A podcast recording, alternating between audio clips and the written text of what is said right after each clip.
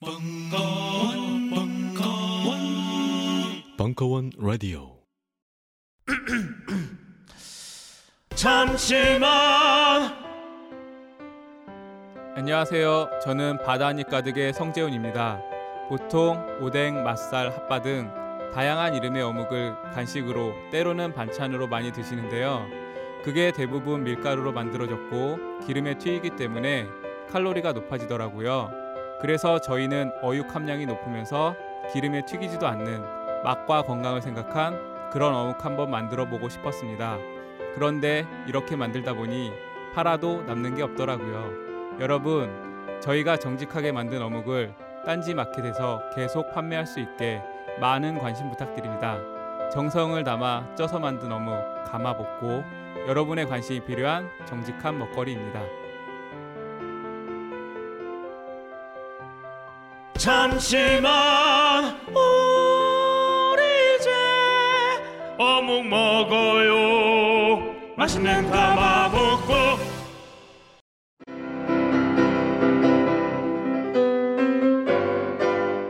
클래식은 너무 멀리 있거나 혹은 너무 가까이 있다.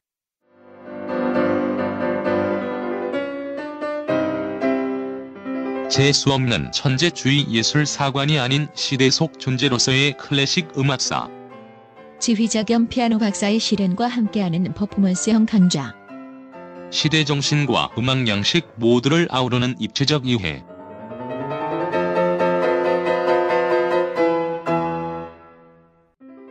(2015) 벙커원 ultra special 클래식 끝판 48주 과정 강헌 송창진 old 클래식 자세한 사항은 벙커원 홈페이지를 참조하세요.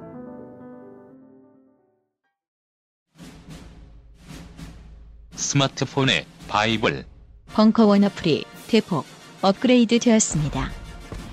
강좌 및 강의별 결제 기능 탑재 멤버십 회원이 아니라도 벙커원 동영상들을 골라볼 수 있는 혁신. 바로 확인해 보세요. 김찬호 교수의 모멸감. 굴욕과 존엄의 감정사회학. 3강. 나는 마음의 주인이 될 수 있는가. 일부. 11월 20일 강연.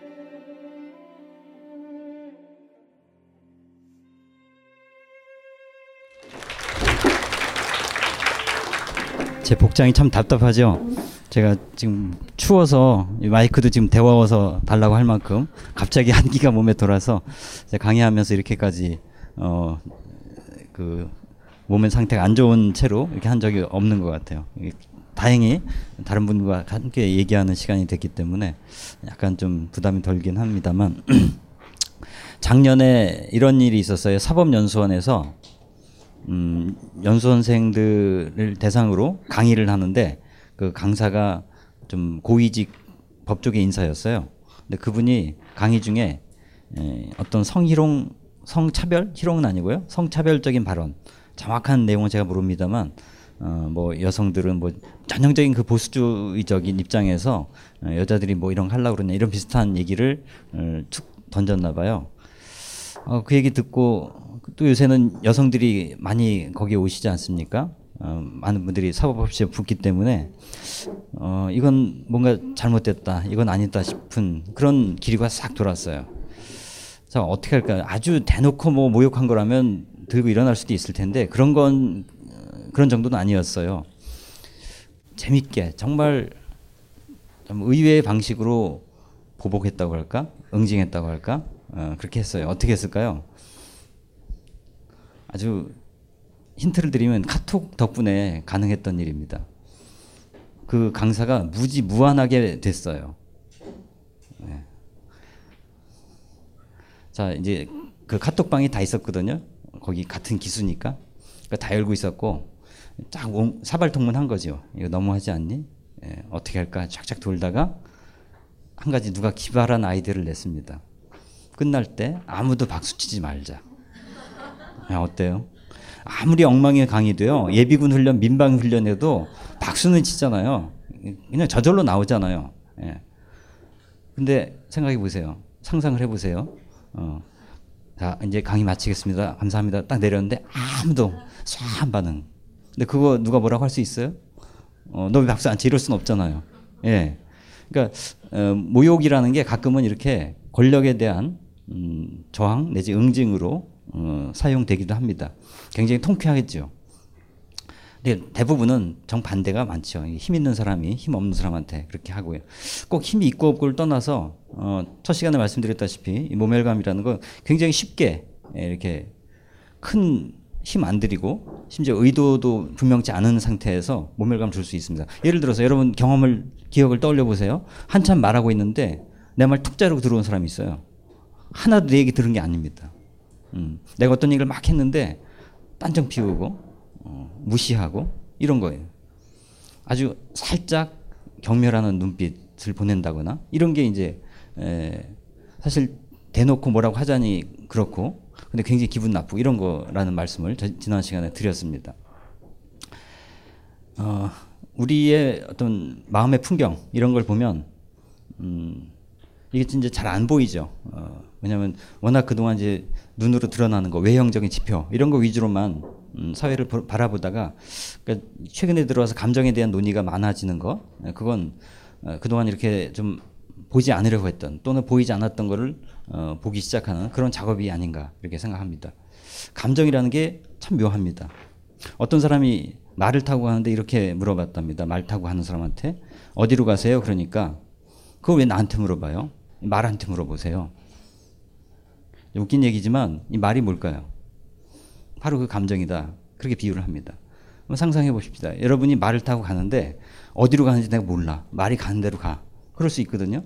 가끔 그렇게 탈 거 아니에요. 그냥 뭐 어디든 좋다. 네 마음대로 가봐. 난 그냥 타고 있을게. 이렇게 갈 수도 있잖아요. 근데 그게 감정이라면 우리가 그렇게 살 때도 많이 있지 않은가 하는 어, 그런 생각을 해봅니다.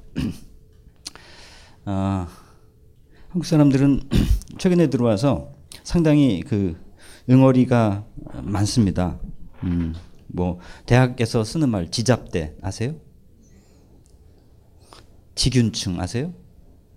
지역균형 충원 뭐 이래. 그러니까 학교 안에서도 같은 학과인데도 불구하고 그 안에서 끊임없이 등급을 나누는 거죠. 넌 나와 달라. 어, 하나 아래야. 끊임없이 이렇게 예, 열등한 존재를 확인하고 선을 긋고 하는 이런 어, 움직임들이 옛날은 없었거든요. 대학생들이 어디 그랬겠어요. 근데 왜 이렇게 됐을까? 물론 일부 학생입니다. 모두가 그런 건 아니다 할지라도 어, 그런 현상이 나타난 것 자체를 우리는 중요하게 봐야 되지 않을까 생각합니다. 어, 또더 심하게 어, 폭력적으로 나타나는 게 최근에 소방관들이 자꾸 폭행을 당하는 거 이것도 자주 신문에 보도가 되죠. 그 도와주러 갔는데 술 먹은 사람들이 막 때리고 그 분풀이를 거기다 하는 거죠. 그래서 피해를 많이 겪는데요. 그러다 다쳐도 별로 보상도 못 받는다고 합니다. 우리는 워낙 어, 술 먹고 한 거에 대해서는 대단히 관대하다 보니까 그런 것도 있습니다. 그러니까 입이 좀 거친 것도 굉장히 많죠. 음, 어느 아버지가 딸을 맨날 이렇게 데리고 어디 이제 학교에 데려다 준대요. 음, 근데 자기도 바쁜데 어, 나름대로 시간을 내서 아이를 위해 교육을 위해 이제 약간의 헌신을 하는 거죠. 옆에 태우고 이렇게 초등학교 2학년짜리 딸을 데리고 가는데 어, 어떤 날 앞차가 갑자기 끼어들더래요. 분명히 그 차가 잘못한 거. 너무 무리하게 끼어들면서 어, 부딪힐 뻔했어요. 갑자기 멈췄어요. 그때 옆에 앉아있던 딸이 탁 한마디 했대요. 뭐라고 그랬냐면 아빠 저 아줌마 쌍년이지. 예, 어, 충격이었습니다. 자기는 딸을 위해서 어, 교육을 위해서 시간을 냈다고 하는데 아이가 그동안 배운 것. 여자아이들은 또 공감 능력이 뛰어나잖아요. 아빠의 기, 그 기분을 정확하게 읽고 먼저 선수 치는 거죠. 예. 근데 그게 바로 자기의 모습이었다는 걸 깨닫고 어, 굉장히 어, 많은 걸 새로 보게 됐다 이런 얘기를 들었습니다. 이런 등등 어, 사례를 나열하자면 많습니다. 최근에 감정 소송 이런 것도 많아지고 있죠. 우리나라 소송 자체가 워낙 많아요. 점점 늘고 있습니다. 근데 그 가운데는 꼭 그거 별로 이길, 이길 필요도 없어요. 이게 봐야 별 의미도 없는데 기분 때문에 복수하려고. 예를 들어 연애가 끝났는데 그동안 내가 데이트 비용 쓴 거 받아낸다. 뭐 이런 경우도 있고요. 뭐 큰 소송 이겨놓고 아주 작은 액수로 또 건답니다. 괴롭히려고. 그걸 감정소송이라고 얘기를 합니다. 뭐 정식 법정 용어는 아닙니다만 그렇게 지칭을 해요. 감정소송. 그러니까 오로지 저 사람한테 뭔가 힘들게 하려는 목적으로 하는 그런 것을 가리킵니다. 뭐 이런 사례를 들자면 굉장히 많이 있고요. 오늘은 음 그러면 이렇게 모멸감을 많이 주고받는 사회에서 어 우리가 뭘 좀 다시 짚어야 되고 음, 뭐 대안이라 할까? 뭐 대안이 딱 있는 건 아니지만 어, 우리 삶을 다시 가다듬는 이런 작업을 제가 강의하면 되게 재미없어서 어, 세 분을 모시겠습니다. 지난주에 저랑 같이 얘기하기로 하신 분 어디 계시죠? 예. 한 분 더 오실 분. 어, 혹시 분위기 봐서 너무 이렇게 에, 긴장하지 마시고 어, 언제든 올라오실 수 있습니다. 아, 테레비 나옵니다. 그러니까 키워줄 때 크세요. 예. 예. 자기 소개 좀 해주세요. 어, 안녕하세요. 저는 중앙대학교 경제학과에 재학 중인 실무삼이라고 하고요. 어, 지금 중앙대학교 학보사 중대 신문사에서 기자로 일을 하고 있습니다. 저희 신문사에서 이번에 김찬호 교수님의 책을 읽고 그 모멸감에 관한 기획을 해가지고 지, 지난주에 만나 뵙고 인터뷰를 했었거든요. 근데 강연장에 와서 질문 좀 해달라고 하셔가지고 오늘 이렇게 오게 됐습니다. 그러니까 인연이 묘, 묘합니다. 그래서 전 좀 바쁜데 좀 귀찮게 생각했거든요. 근데 와서 한 시간쯤 얘기하는데 되게 재밌더라고요. 뭐 아주 특이한 질문한 건 아닌데 그, 그 질문 받고 얘기하다 보니까 오늘 그렇게 해야겠다 맘먹은 게 이런 계기가 있었습니다. 예, 예 또 이 친구는 제가 처음 보는데 같이 그래도 왔죠. 아, 네, 예. 안녕하세요. 저는 저도 중앙대학교 학부사 중대신문에 지금 네 같은 동기고요. 네 지금 피아노 전공하고 있습니다.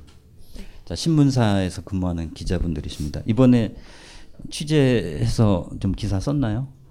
아니면 쓰는 단 중에 있어요? 저희가 3주차 예. 기사로 나가는데 예. 이제 1주차는 지난주에 나왔고 음. 이제 지금 2주차 기획하고 있습니다. 그러니까 대학 공간에서의 모멸감 이런 거죠. 그렇죠. 1주차는 이제 네. 일상의 모멸화에 음. 대해서 다뤘고요. 2주차는 음. 이제 취업 시장이라든지 음. 노동 시장에서의 모멸. 음. 3주차는 이제 음. 교수님 인터뷰하고 음. 그 모멸 사회에서 음. 살아남는 방법 같은 것들을 1주차, 2주차 거는 지금 다 썼어요? 1주차는 이제 신문으로 나왔고요. 네. 2주차는 지금 취재 중이고. 네 오늘 써야죠. 예.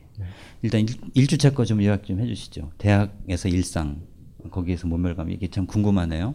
저도 대학에서 학생들 많이 만나지만.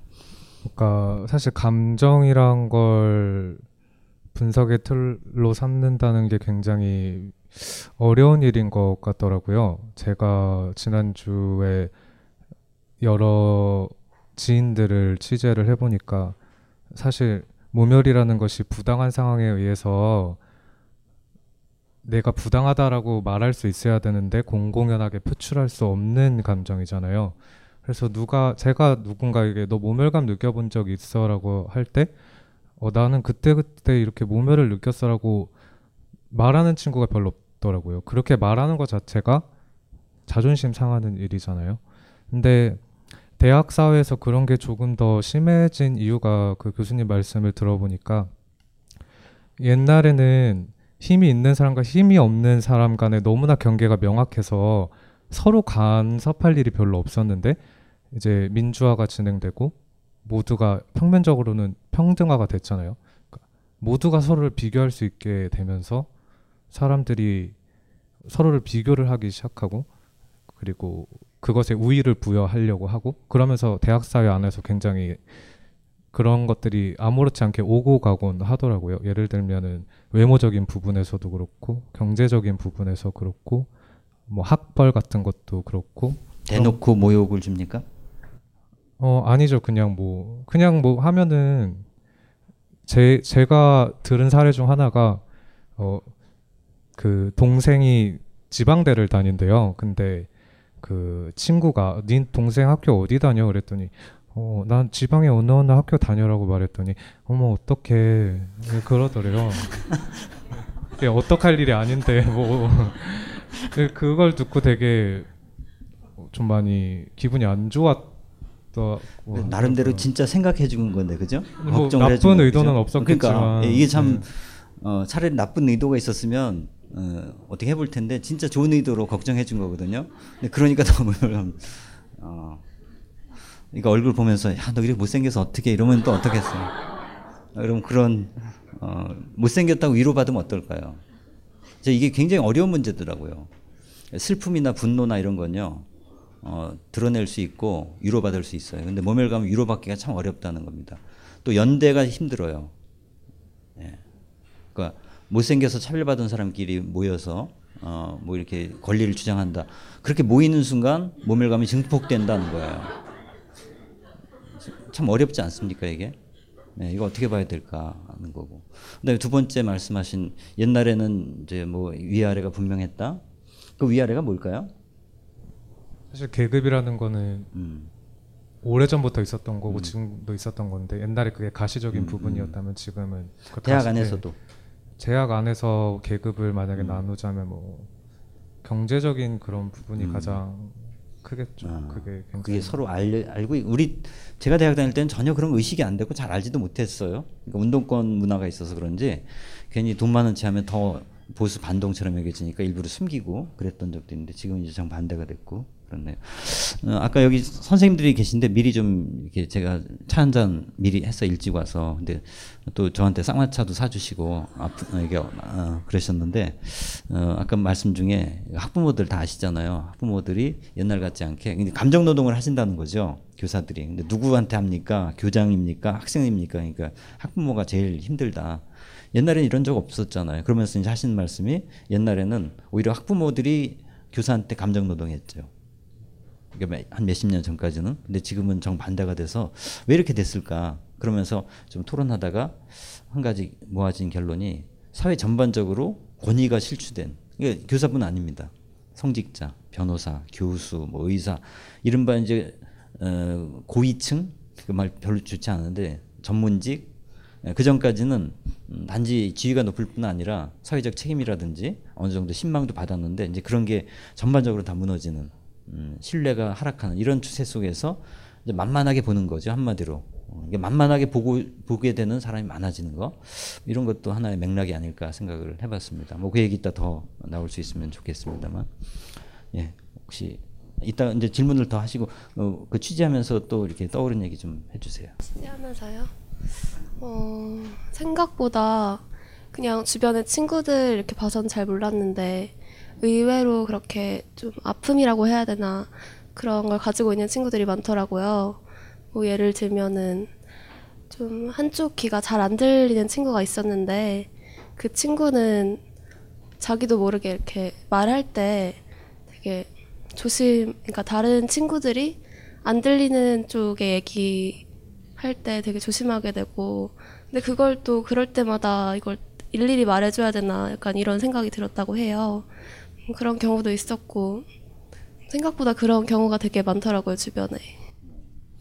신체 장애가 아주 중요한 영역이죠. 이, 이 주제에서 예전에 비해서는 장애인들이 어떻게 느끼세요? 장애인에 대한 어떤 대놓고 이렇게 뭐 모욕하고 이런 건 없죠. 전에 말씀드렸다시피 뭐 안경 꼈다고 재수 없다고 하거나 이게 안경 낀 게 더 이상 장애인이 아니게 된 것도 있지만 저 어릴 때 이용복이라는 가수가 있었어요. 까만 안경 끼고 나오면요. 텔레비에 나오면 막 그 재수 없다고 막 항의 전화하고 그랬습니다. 그러니까 장애인 운동 하시는 분들 얘기 들어봐도 그래도 이제는 그렇게까지 막 음, 정난하게 모욕하고 그러진 않는다. 에, 그만큼 인권 의식이 좀 나아졌다 이런 얘기를 합니다. 근데 이 장애인은 전반적으로 사, 근대 사회에 들어와서 차별이 심해졌다고 보게 되, 봅니다. 예, 역사 연구에서도요. 우리나라 고려대학교 정창영인가 정창권 교수, 예, 정창권 교수가 특히 이제 천민, 장애인 이런 연구를 많이 하시는데 그 두꺼운 책으로도 나왔어요. 거기 보면 지금 귀가 안 들린다 그 말씀이니까 생각나는데 예전에 말이죠. 근대 이전에는 장애인들이 어땠을 것 같아요? 지금보다 더 적응이 쉬웠을까요? 어려웠을까요? 나름대로 쉬웠습니다. 일단 농촌에서 보면 어, 관계 맺는 방식들을 다 서로 알아요.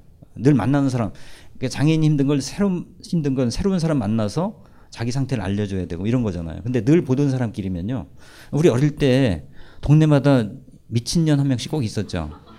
어른들 좀 기억하실 겁니다. 이게 어, 젊은 분들이 이런 말, 이런 말 해도 이렇게 뭐 웃음이 안 터지는데 나이 드신 분들 서울이건 시골이건 미친년 꼭 있었어요. 바보 다 있었습니다. 근데 그냥 키웠어요. 동네에서 숨기기도 어렵고 나름대로 할 수 있는 역할을 했습니다. 일 시키면 걔가 하는 만큼 시키고 이렇게 했습니다. 그 다음에 조선시대 때는 그래, 그렇게 됐대요. 그 귀가 안 들리고 하면요.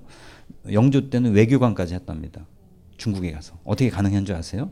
말이 필요 없기 때문에 그렇죠. 중국 가면 필담으로 다 하니까 필담 한자가 참 특이한 거 그러니까 영조한테 누가 어떻게 음, 귀도 안 못 듣는 사람이 그거 보내냐 그러니까 너도 못 듣지 않냐 어차피 중국 가면 어, 중국말 모르는데 예, 한문의 힘이 대단한 거죠. 그러니까 장애인들이 언어를 가, 글씨를 갖고 소통할 정도로 그 외에도 뭐 못 보는 사람은 또 악사로도 하고 뭐 굉장히 재밌어요. 근데 그러다가 근대로 들어오면 오히려 더 정상과 비정상의 경계가 분명해지고 이제 푸코가 그런 얘기를 많이 했죠. 예, 그 전까지는 정상 비정상이 그렇게 분명하지 않았고 음, 시네마 천국 같은 거 보면 거기 그 인상적인 장면이 있어요. 굉장히 정신병자 비슷한 사람인데 그 마을에서 올려 지내고 막 웃긴 사람이죠. 그 사람은 재밌는 사람이야. 어, 자기는 정신이 없어서 그런 건데 추방하거나 배제하지 않죠. 근데 들어오면서 더 배제가 심해지고 지금 그 연장선상에 있지 않을까 이렇게 생각을 했어요. 장애. 자 이제 그러면 음, 질문을 좀 세 번째 취재를 해야 된다며요. 그죠? 네, 두 번째 취재. 예, 세 번째는 저랑 한 한, 해야 네, 그거 예, 그걸 좀 하시죠. 예, 여기서 이거죠. 예. 물어보고 예, 싶은 물어본 것이면 예. 그래야지 제가 이제 여러분들 이 질문거리 생각해 주세요. 여기는 이제 마중물 넣는 거고요. 여러분은 마이크를 드릴 겁니다. 어, 사실 모멸이라는 게 뭔가 하늘에서 뚝 하고 떨어진 게 아니잖아요. 지금 어, 항상 있어 왔던 감정인데 왜 지금 한국 사회에서 모멸이라는 키워드에 어, 관심을 가지게 되셨는지. 아, 제가요. 네. 어, 저한테 대한 질문이었군요. 어, 그 책에도 썼습니다만 음, 단어 하나가 뭔가를 딱 사로잡게 하는 게 있지 않습니까? 이번 책은 제목을 처음부터 딱 정하고 3년 작업을 했어요. 어, 첫 시간에 말씀드린 것 같은데 에, 그 김우창 선생님의 책을 보다가 제가 김우창 선생님은 35년 동안 보는 그런 에, 배우는 인문학자입니다. 그러니까 인문학자 인문학자라고 하시죠. 에, 35년 동안 제 책에 책꽂이에서 떠나지 않는 그런 분인데 그분을 그렇게 평생을 이렇게 사사봤다시피 이게 개인적으로 알고 지낸 건 1년 정도밖에 안 되는데 그 전에 책으로만 쭉 배웠습니다. 근데 그분한테 가장 큰 그 배움의 소득은 이 모멸이라는 단어를 처음 사회과학 책에서 봤다는 겁니다. 어느 누구도 이 단어를 저- 여러분도 혹시 다른 데서 보셨는지 모르겠어요. 전 못 봤어요. 그러니까 흔히 쓰는 말인데 이걸 한국 사회로 분석하면서 오만과 모멸의 구조 하면서 탁 넘어가는데 그때는 몰랐어요. 아 참 특이하다 이런 것도 포착하시네. 근데 계속 마음에서 안 떠나는 거예요. 그리고 모멸이라는 단어가 이렇게 어, 키워드처럼 화두처럼 있다 보니까 너무 많은 나의 경험이 이렇게 떠오르고 주변의 현상들이 새롭게 다가오고 뭐 그런 거죠. 그러니까 제가 특별히 모멸감을 엄청나게 이렇게 많이 겪었다거나 그런 건 아닌데 오히려 그랬으면 더 작업이 힘들었을 수도 있어요. 이걸 거리두기가 잘 안 되기 때문에. 근데 뭐 전에 돈의 인문학도 뭐 제가 돈에 엄청나게 치여봤다거나 돈에 돈을 많이 벌어봤다거나 하지 않았기 때문에 쓰기, 쓰기 쉬웠던 것 같은데 이번에도 비슷했어요. 예, 이 감정 영역 가운데 가장 금기시됐다고 할까? 그러니까 누구도 말하려 하지 않는 어, 그런 거고 특히 이제 이 영어하고 관계가 된다고 봐요. 한국에서 많은 학문이 영어권에서 여전히 이제 오잖아요. 그 기본 틀이 영어로 제가 그 작업 한참 했는데 모멸감이라는 걸 번역하려니까 딱 떨어진 말이 없고요. 일본 말도 모멸감 그러면 없어요. 이 부베츠감을 알아듣냐를 못 알아 그 무슨 말인지 알겠지만 무베츠 모멸이 부베츠예요. 근데 그 말은 있지만 부베츠강 모멸감이라는 말은 쓰진 않고 저도 들어본 적도 없고요. 그러니까 제 일본에 살면서 한 번도 모욕 모멸 그 말 들어본지 못했어요. 그래서 이게 어떻게 발음해요라고 물어볼 정도로 그만큼 들어보지 못한 단어. 예, 뭐 물론 그런 게 없는 건 아닌데 우리가 굉장히 그게 심하구나 하는 걸. 그러니까 그 단어를 하나 딱 잡고 나니까 너무 많은 게 이렇게 포착이 되기 시작해서 아 이게 한국 사회를 분석하는 새로운 어떤 실마리가 되겠구나 하는 그래서 이제 꽂혀서 쭉 간 거죠. 네. 그렇습니다. 그 아무래도 제가 대학생이니까 여러 가지 생각을 해봤는데 모욕이라는 말을 생각해봤을 때 나는 너를 모욕하다 이런 말은 말이 되잖아요. 근데 나는 너를 모멸하다 이런 말은 사실 잘 못 들어봤거든요. 그러니까 생각해 보면 모멸이란 감정은 주는 사람의 입장보다는 받는 사람 위주의 감정이다 이런 걸 생각을 했어요. 그런데 그 제가 생각할 때 사람이 팍팍하면은 모멸을 느낄 여유도 없어지는 것 같아요. 그러니까 요즘 그냥 뽑아만 주면 감사한 시대잖아요. 그런 시대 내 자존감, 내 자존심까지 생각할 겨를이 없는데 고등학교 때도 그랬고 사회 나가도 그런데 그 가운데 놓여 있는 게 대학생이잖아요. 뭐 요즘은 아니라고는 하지만 그래도 가장 덜 팍팍하게 살 수 있는 완충지대라고 해야 하나? 그 모멸이란 키워드를 대학 사회와 연결해 보자면 어떻게 어떤 특이점을 대학 사회와 모멸에서 찾을 수 있을지. 어, 그러니까 고등학교 때까지는 자기를 평가하는 기준이 거의 성적이잖아요. 그리고 같은 또래끼리만 우린 참 특이하게 10대를 보내죠. 그러니까 초등학교 들어가면서부터 점점 그 시기가 빨라졌지만 이게 경쟁의 대열에 막 밀어 넣게 되니까 어, 정신없이 그러니까 자기가 뭘 좋아하고 자기가 누구이고 자기가 어떤 점에서 사랑스러운지 한마디로 저는 한국 10대의 비극은 자기 매력을 가꿀 여력이 없어 없이 하루 20대가 된다는 거거든요. 여러분은 10대 때 매력을 어떻게 가꾸셨습니까? 인간은 음, 언제나 매력이라는 걸 갖고 삽니다. 또 그건 저절로 생겨나기도 하고 타고난 것도 있지만 매력은 굉장히 복합적인 개념이죠. 권력, 재력, 매력, 폭력 이런 게 이제 역사를 움직이는 힘인데 여러분도 이 중에 가장 관심 있는 것 하면 뭐 재력이세요? 권력이세요? 매력에 관심 있는 분 굉장히 많을 겁니다. 매력이 있으면 재력도 따라오고 권력도 따라오고 그런 경우가 많아요. 물론 재력이 있으면 또 권력도 따라오는 경우가 있죠. 성형수술 한다거나 명품을 걸친다거나 매력은 굉장히 복합적인 요소가 있어요. 뭐 과시적인 거 아주 천박한 것부터 그 다음에 폭력은 뭐 거의 부정적인 것 뿐이잖아요. 긍정적 폭력은 없는데 매력은 좀 다르더라고요. 어, 상당히 다른 사람 힘들게 하고 관계를 이렇게 단절시키는 음, 압도 위압적인 그런 매력이 있는가 하면 진짜 그 사람한테 끌리는 거 이런 거죠. 어, 그 사람을 막 좋아하는데 내 기분도 같이 좋아지는 그런 사람이 있고 어, 좋아지긴 하는데 괜히 열등감 느끼고 난 뭐지 이렇게 해서 초라함을 느끼는 그런 관계도 있지 않습니까? 근데 그만큼 이제 매력이라는 건 여러 층위가 있는데 어, 자기가 스스로 매력을 이게 가꿀 여력이 그 매력 구체적으로 이런 거죠. 제가 이제 뭐 어, 네덜란드나 이런 북유럽에 쭉 가서 고등학생들 지내는 모습 보면 정말 억울하기 짝이 없어요. 고등학교 3학년 아이들이 오후 서너 시부터 동아리하고 막 기타 치고 뭐 그렇게 사는 거예요. 스포츠하고. 그러니 자기 안에 기운이 이렇게 늘 밝게 올라오잖아요. 자기 다음에 어떤 모습이 딱 갖춰지거든요. 자연스럽게 뭔가 흐르니까. 근데 우리는 그냥 앉아갖고 음, 공부만 하는데 그게 어떤 성취감을 주지 못하고 사실 공부를 통해 성취감 얻는 게 되게 어려워요. 왜냐하면 보세요. 80점 맨날 맞으면 그 공부한 겁니까 안 한 겁니까? 사실 한 거예요. 하니까 80점 유지하는 거예요. 맨날 10등이냐 넌 맨날 10등 유지하는 게 얼마나 힘든데요. 근데 딱 외형적으로 드러난 숫자는 공부 안 한 것처럼 여겨지거든요. 예를 들어 토플 같은 경우는 점수가 절대적으로 오르잖아요. 내가 해냈구나. 그러니까 스포츠, 예술 이런 게 중요한 이유가 그렇게 숫자화되지 않은 채 내가 어, 나아지고 있다. 향상되고 있다. 이걸 느낄 때 사람은 자기를 사랑하게 됩니다. 그러니까 가장 큰 대학생들의 비극은 10대에 자기를 사랑하는 시간을 갖지 못한 채 오로지 어, 점수 경쟁만 하다가 대학에 왔는데 엄청나게 사랑받고 싶은 욕망은 확 올라가 있는 거죠. 반대로.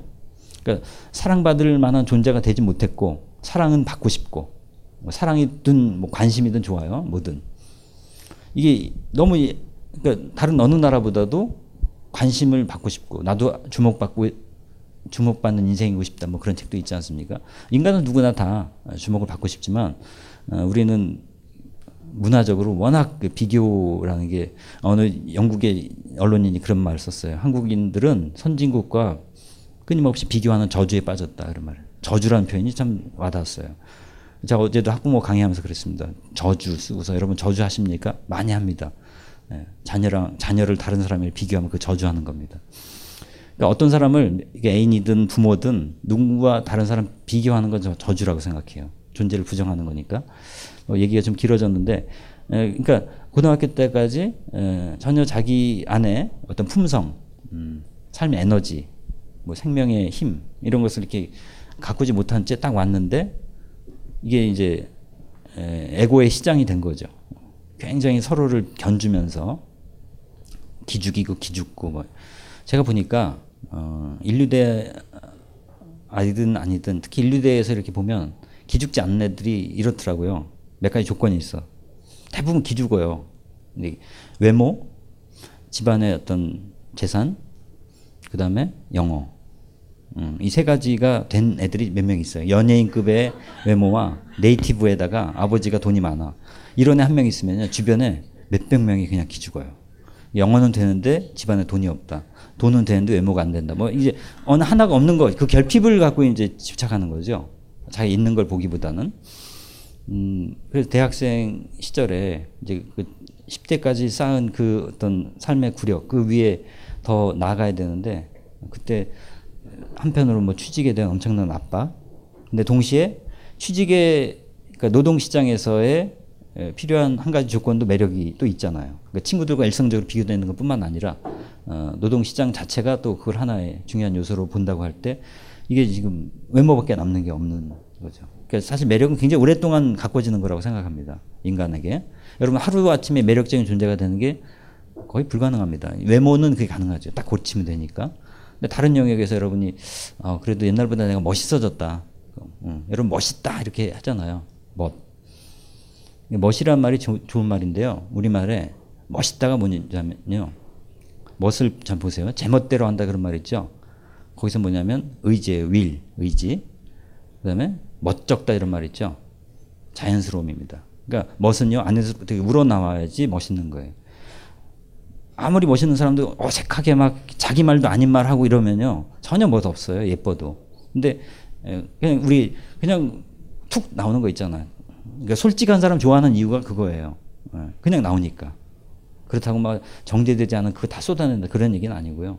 자기의 충실한 표현 뭐 그런 게 이제 가능해야 되는데 그러기에는 너무나 안전하지 못한 음, 공간이죠. 어, 불신, 신뢰가 굉장히 낮다고 생각해 한국 사회, 대학도 마찬가지고 그 신뢰라는 건 전 시간에 얘기했듯이 이게 음, 내가 이렇게 자기 내 있는 모습 그대로 보여줘도 괜찮은 음, 그런 관계가 쉽게 안 만들어지는 거죠. 친한 것 같은데 별로 자기 안에 초대하지 못하는 어, 이런 관계들 뭐 그런 걸 좀 느껴봤습니다. 제2회. 제2회. 제2회. 제2회. 제2회 사랑의 일곱 시간.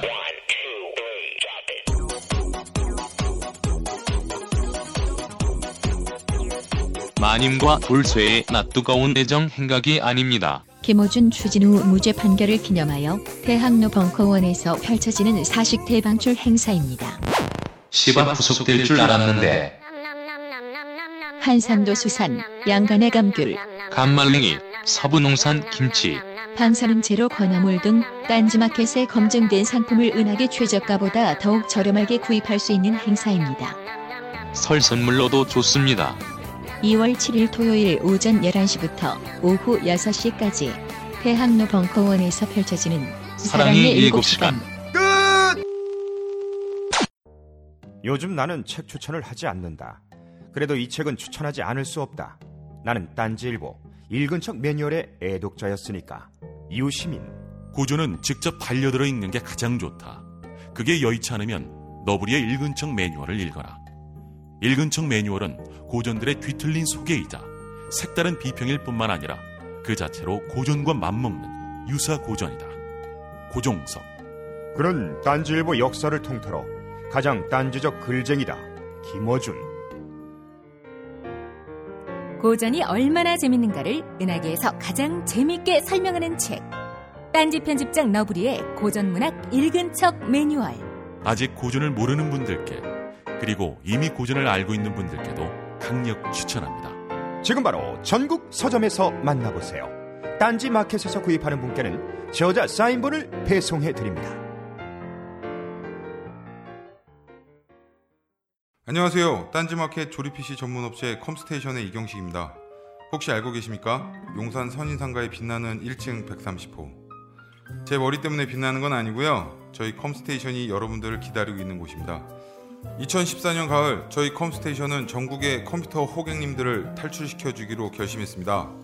더 이상 용산에서 어리버리하게 돌아다니지 않아도 될 우리 딴지스를 위해 신뢰와 정직함으로 컴스테이션이 선인상가 1층 130호에서 여러분들을 기다리고 있겠습니다. 친절함이 무엇인지 경험해보고 싶으신 분들은 주저하지 마시고 놀러오세요. 마음을 담아 설명드리겠습니다. 전국의 딴지스들이 엄지손가락을 치켜 세울 때까지 최선을 다하겠습니다. 지금 당장 궁금하시거나 나오시기 부끄러우신 분들을 위해 휴대전화도 개방해 놓겠습니다. 011-892-5568번 전화 주십시오. 고맙습니다. 컴스테이션은 조용한 형제들과 함께합니다.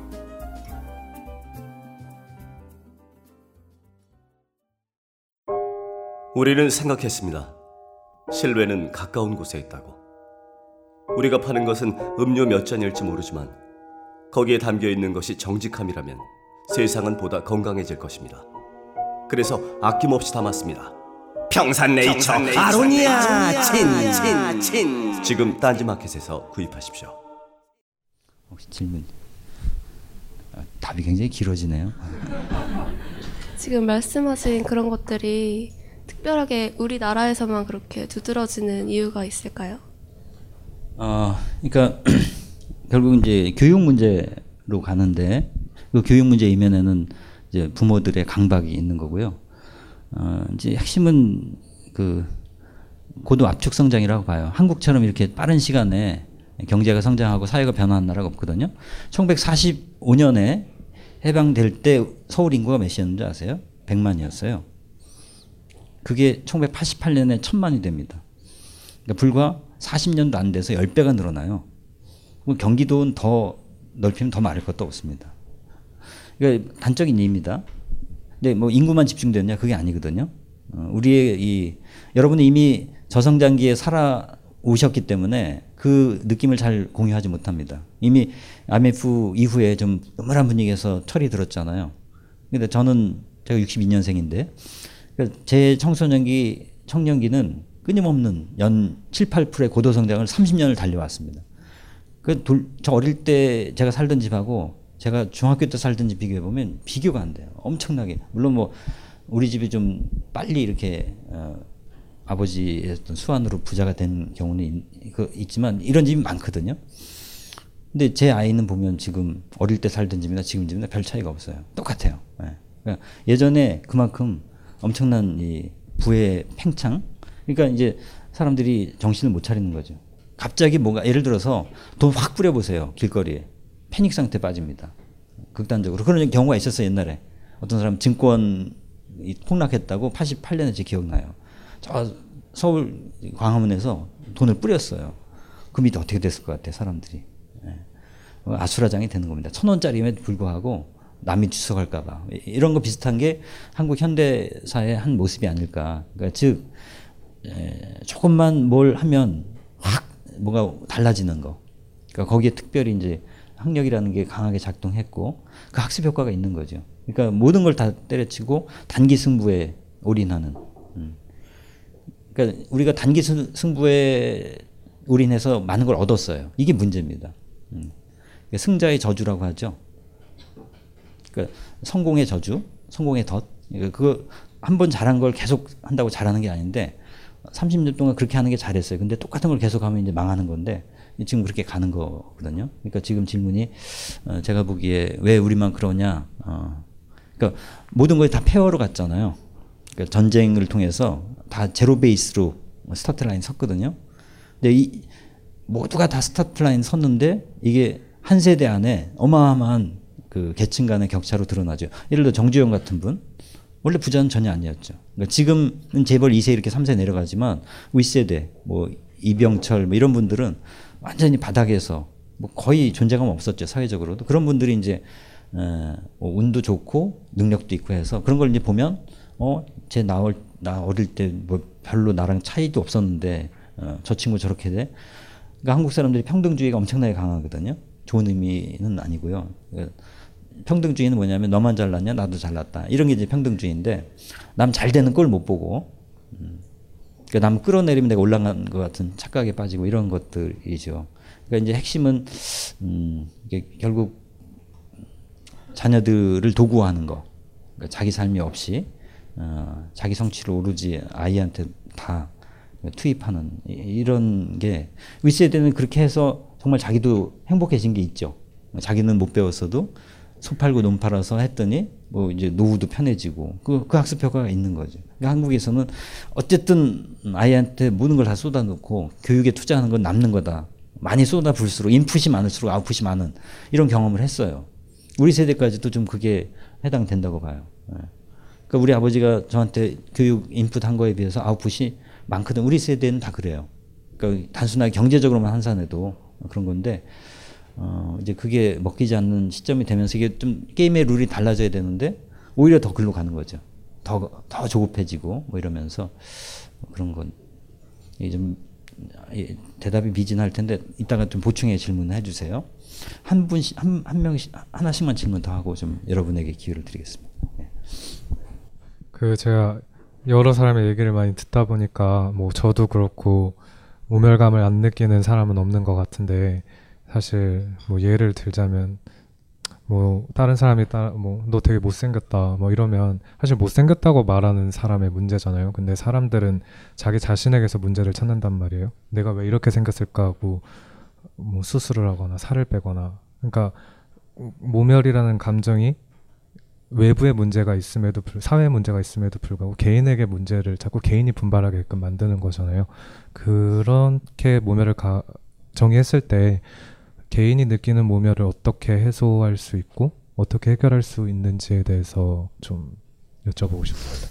한국 사람들이 너무 한국 사람이 이렇게 싸잡아서 얘기하는 것이 좀 문제가 있습니다만 대체로 한국 사람들이 강합니까 약합니까? 전 정말 약하다고 생각해요. 아주 약합니다. 그러니까 강한 척을 해야 되고 무시 안 당하려고 끊임없이 뭔가 이렇게 어, 좀 무리수를 두고 뭐 오버하고 그런 거죠.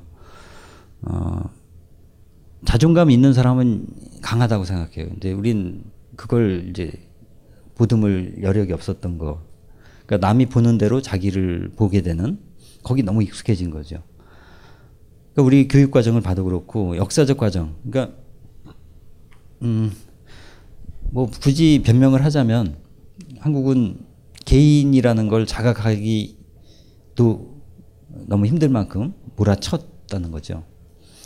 음, 서양을 보면 서양이 답이라서가 아니라 서양은 어떻습니까? 이렇게 어, 산업사회, 근대사회 넘어오면서 개인이 자기 존재를 자각하고 진짜 개인주의는 뭐냐면 남이 자기를 어떻게 보든 음, 내가 나를 보는 눈이 있을 때 그게 개인주의거든요. 그러니까 뭐 나를 한심하게 보더라도 어, 내 나름의 개똥 철학을 갖고 산다. 진짜 그런 사람 많이 있다는 거죠. 유럽 같은 데 가보면 정말 노숙인 비슷한데 굉장히 고상한 철학을 늘 이렇게 책을 끼고 어, 그러니까 누가 뭐라고 하든 남한테 배 안 끼치고 그냥 자기다운 삶을 사는 이런 것들이 이제 허용이 되는데 에, 우린 너무 어릴 때부터 남이 어떻게 보는 거. 이제 이게 제가 책에서 썼던 그 유교 문화하고도 맞물리는 그런 지점이기도 합니다. 그러니까 다시 그걸 반복하자면 책에 있는 얘기를 이제 안 하려고 했는데 거기서 나왔던 게 수북이 나- 다남자 귀하다는 거. 그러니까 오복이라고 할때 수 오래 사는 거 부유함 귀 다남자 애, 남자애 많은 거 뭐 오복은 여러 가지예요. 근데 이제 많이 들어오는 게이네 가지는 가장 공통적이기도 하다 그런 얘기예요. 근데 여기서 수부 다남자는요 객관적으로 음, 딱 드러나는 거죠. 아들 하나밖에 없으면서 아유 애가 많다고 생각한다. 이건 마- 말이 안 되죠. 기분이야 이렇게 안 되는. 또 돈이 없으면서 난 그래도 마음은 부자야. 약간 억지입니다. 그다음에 뭐 요절해놓고 그래도 굵게 굵고 짧게 살아서 이것도 이상하죠. 그러니까 이거는 객관적으로 다 이렇게 비교가 되는 거예요. 수, 부, 다남자는. 근데 유일하게 비교되기 힘든 영역이 귀거든요. 자 보세요. 귀하다. 음, 저 사람 참 귀티난다. 귀족이다. 귀족이라고 할 때는 이미 이제 계급적으로 딱 응? 신분이 이렇게 형성된 걸 얘기하지만 보통 이제 귀해, 노블 영어로. 그 귀한 거는 다 각자 자기 영역에서 찾으면 되거든요. 누가 알아주지 않아도 예를 들어 난초 하나를 잘 가꾸면서 이게 귀하다고 생각할 수 있는 거고. 자기의 어떤 격조가 이렇게 투영되는 어, 그런 경험들이 전 우리의 귀함을 이렇게 만들어준다고 생각했는데 근데 그 귀함조차도 어, 유교권 문화에서는 한국에서는 유교가 원래 그렇다 그건 아닙니다. 한국의 성리학과 제도화된 그런 유- 유교에서는 다 과거 시험 보는 거 이것까지도 관직 예, 이렇게 되니까 관직이야말로 딱 드러나잖아요. 그러니까 주관적인 어떤 선택이 개입할 수 있는 여지가 있음에도 불구하고 이것마저도 주관성이 다 배제되는 거죠. 어. 너뭐 지위가 뭐야? 어. 출세했어? 막 이, 렇게 되는. 이게 상당히 오랫동안 이어져 왔고, 그 다음에 이제 제가 책에는 전혀 안 들었습니다만 식민지 경험. 그러니까 김연경 씨라고 소설가가 이 책을 가지고 같이 대담을 하는데 제 책을 읽고, 읽고 나서 저한테 주문을 하시더라고요. 식민지 시대의 심리학 이런 거 한번 연구해 보라는 거죠. 아무도 안 다룬 것 같아요. 최근에 뭐 그 당시에 신문 같은 거 많이 이제 합니다만 내면 세계로 파고들지는 않는 것 같습니다. 그것도 중요해요. 여러분 그 1920년대 자살이 굉장히 많아지는 거 아세요? 예. 놀랍게 자살이 많았어요. 그 다 기록 있습니다. 그러니까 이루어질 수 없는 사랑 이런 것 때문에. 그러니까 이제 막 근대 사회로 들어오는데 에, 이루어지 부모가 맺어준 사랑 짝하고 결혼했는데 뒤늦게 진짜 사랑을 찾게 되는 거죠. 어떻게 이거? 윤심덕, 뭐 김우진 이런 케이스들이 굉장히 많았던 겁니다. 등등 이렇게 심, 식민지 상황이라는 건 이제 근대로 넘어오는 그 하나가 있고 그다음에 식민지 자체가 주는 음, 사람들한테 그 자괴감이 있지 않습니까?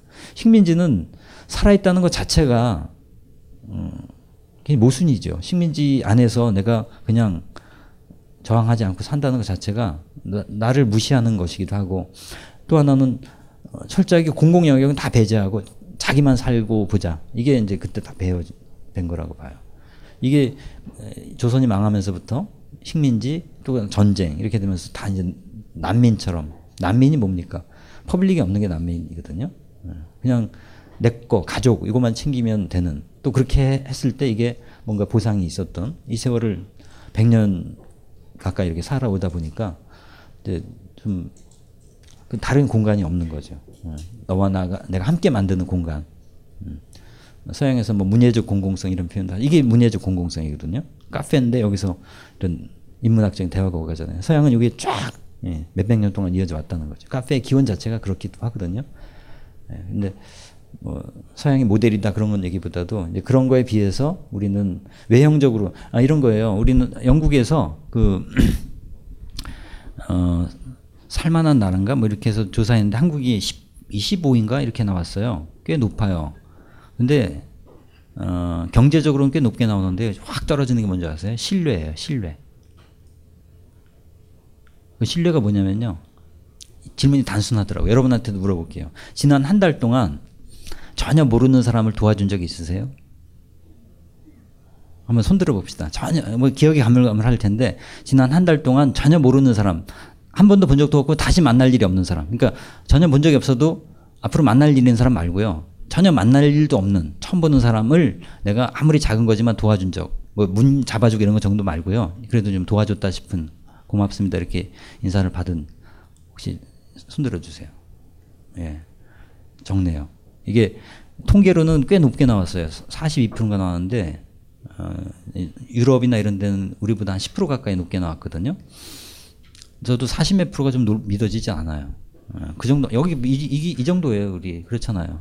이 머리가 나빠서 손을 못 드신 분도 계시겠지만 예, 기억이 안 나서 모욕감을 주는 거죠 이렇게. 예. 그러니까 모르는 사람에게 내가 선의를 베푼다. 이게 신뢰가 있는 사회입니다. 우리가 그게 없는 거죠. 음, 다 주판 챙기고 내가 언젠가 어, 이걸 하면 좀 돌아오는 게 있을 거야. 이런 음, 계산 속에서만 움직이니까 공공 영역이 싹 비워버리고 그게 있어야 우리가 음, 자기를 좀 강하게 만들 수가 있어요. 그러니까 인간 어차피 에, 사회적 존재라는 거죠.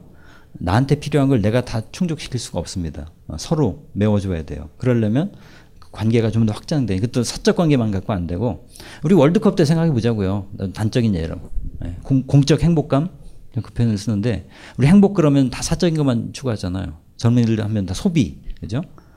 어, 초등학생들 너희 꿈이 뭐냐 그러면 직업도 아니에요 요새는 그냥 부자 이런 게 많대요. 부자.